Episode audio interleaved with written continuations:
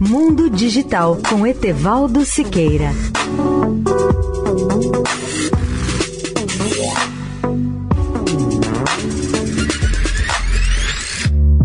Olá, ouvintes da Eldorado. Ao aprovar a lei da privatização das telecomunicações em 1995, o Congresso brasileiro autorizava o governo federal a vender o controle acionário da Telebrás, o que ocorreu há exatamente 24 anos.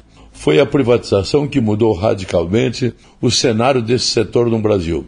Para se ter uma ideia do impacto do crescimento das telecomunicações no Brasil, vale lembrar que o número de celulares cresceu tanto que já supera o número de habitantes. Hoje são 235 milhões de celulares ativos para uma população de 212 milhões de habitantes. E além da rede de celulares, o Brasil conta hoje com mais de 41 milhões de linhas de telefonia fixa.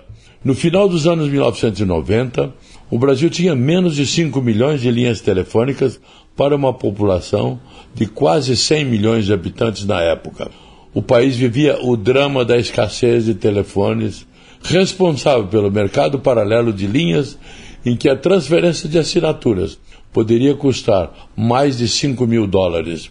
Em 1997, o número de usuários da incipiente rede de internet, que estava próximo de zero, alcança hoje 140 milhões de cidadãos brasileiros.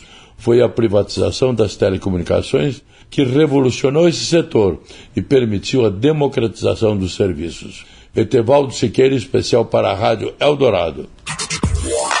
Mundo Digital com Etevaldo Siqueira.